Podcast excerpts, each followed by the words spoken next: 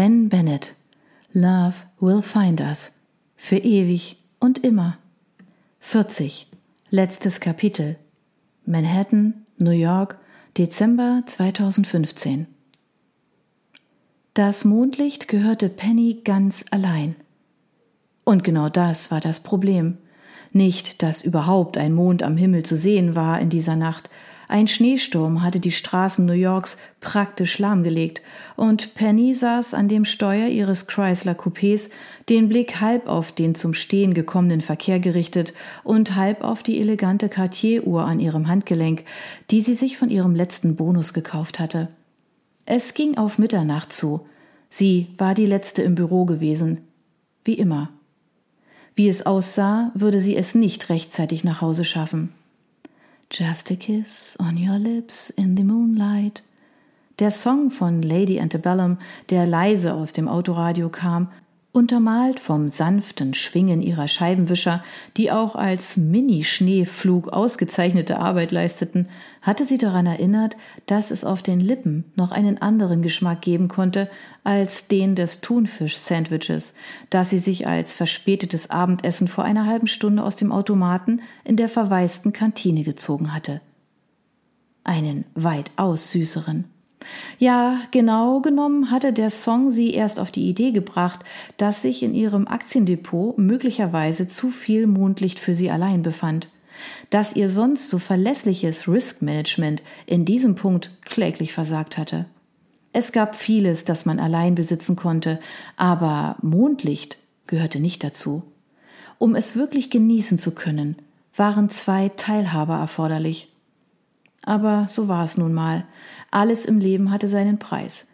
Sie hatte die Karriereleiter erklommen, halbwegs zumindest, und wenn sie so weitermachte, würde sie schon in ein paar Jahren das Risk Management bei Stellar Investments leiten, einer kleinen, aber feinen Kapitalanlagefirma an der Wall Street, und wäre damit nur eine einzige goldene Sprosse unterhalb von Chris Ash, dem Boss des Ladens. Ja, die kleine Penny Lane aus Tuscaloosa, Alabama. Tuscaloosa, nicht Liverpool. Penny Lane, deren Eltern Caroline und George die größten Beatle-Fans der Welt waren und ihre einzige Tochter deshalb nach einem ihrer berühmtesten Songs benannt hatten. Und eben diese Tochter, die nun nicht mehr ganz so kleine Penny Lane, war gerade dabei, es allen zu zeigen. Sie war dort, wo die Musik spielte, im Herzen der Wall Street, Sie spielte zwar nicht die erste Geige, aber sie war auf dem Weg dorthin. Und aus diesem Grund gehörte das Mondlicht nun ihr ganz allein. Es war niemand da, mit dem sie es teilen konnte. Während der Schneefall heftiger wurde, dämmerte ihr langsam, dass sie die ersten Minuten ihres 40. Geburtstags im Auto, in der Tiefgarage oder im Fahrstuhl hoch zu ihrer Wohnung verbringen würde.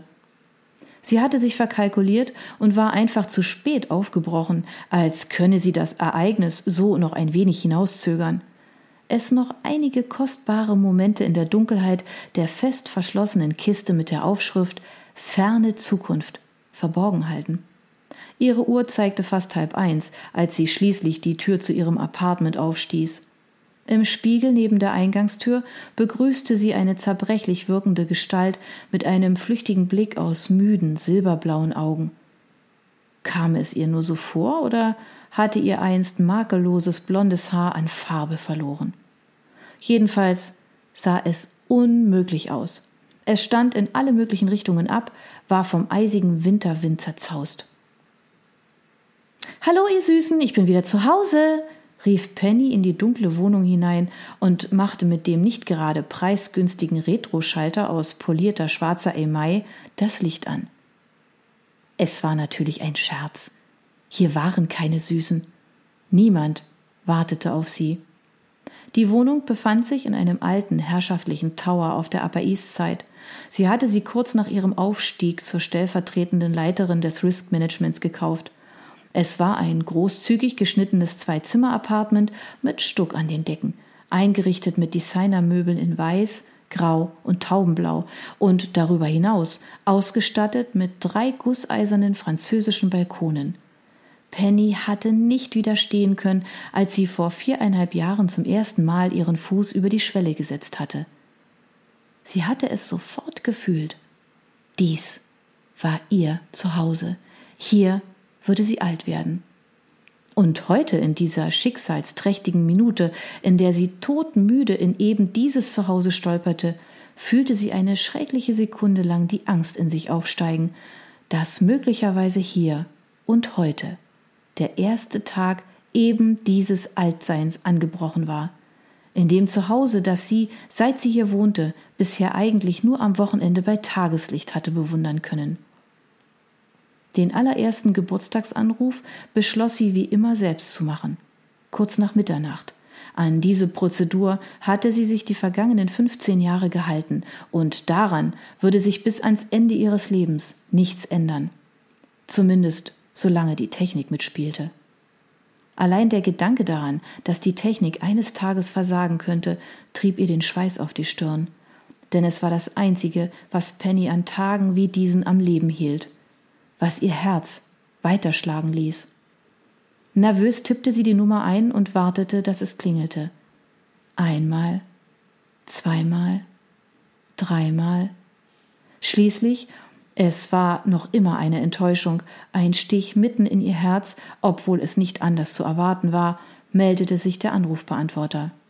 Dies ist die Mailbox von Jay Mockingbird. Bitte hinterlasse mir eine Nachricht nach dem ähm, und schon ertönte der Piepton.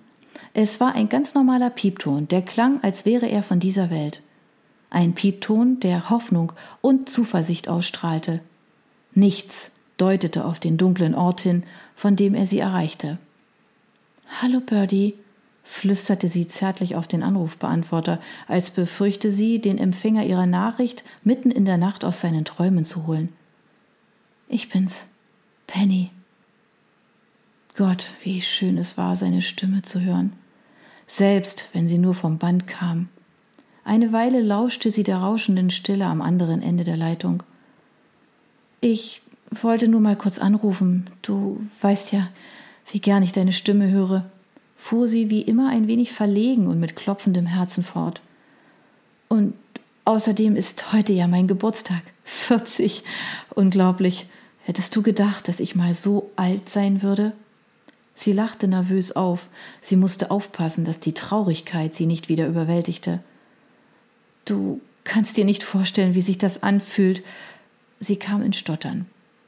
So alt zu sein und mit jemandem zu telefonieren, der ewig jung sein wird. Penny spürte, dass sie Schluss machen musste, sonst würde sie hier und jetzt in Tränen ausbrechen. Und er wäre nicht da, um sie in den Arm zu nehmen, sie zu trösten, sie zu halten, ihr zu vergeben. Jay Mockingbird aus Phoenix, Arizona. Birdie, der einzige Mann auf der Welt, dem sie ohne auch nur eine Sekunde zu zögern die Hälfte ihres Mondlichts anbieten würde. Doch leider war es dafür zu spät. Sie hätte alles dafür gegeben, ihn wiederzusehen, wirklich alles.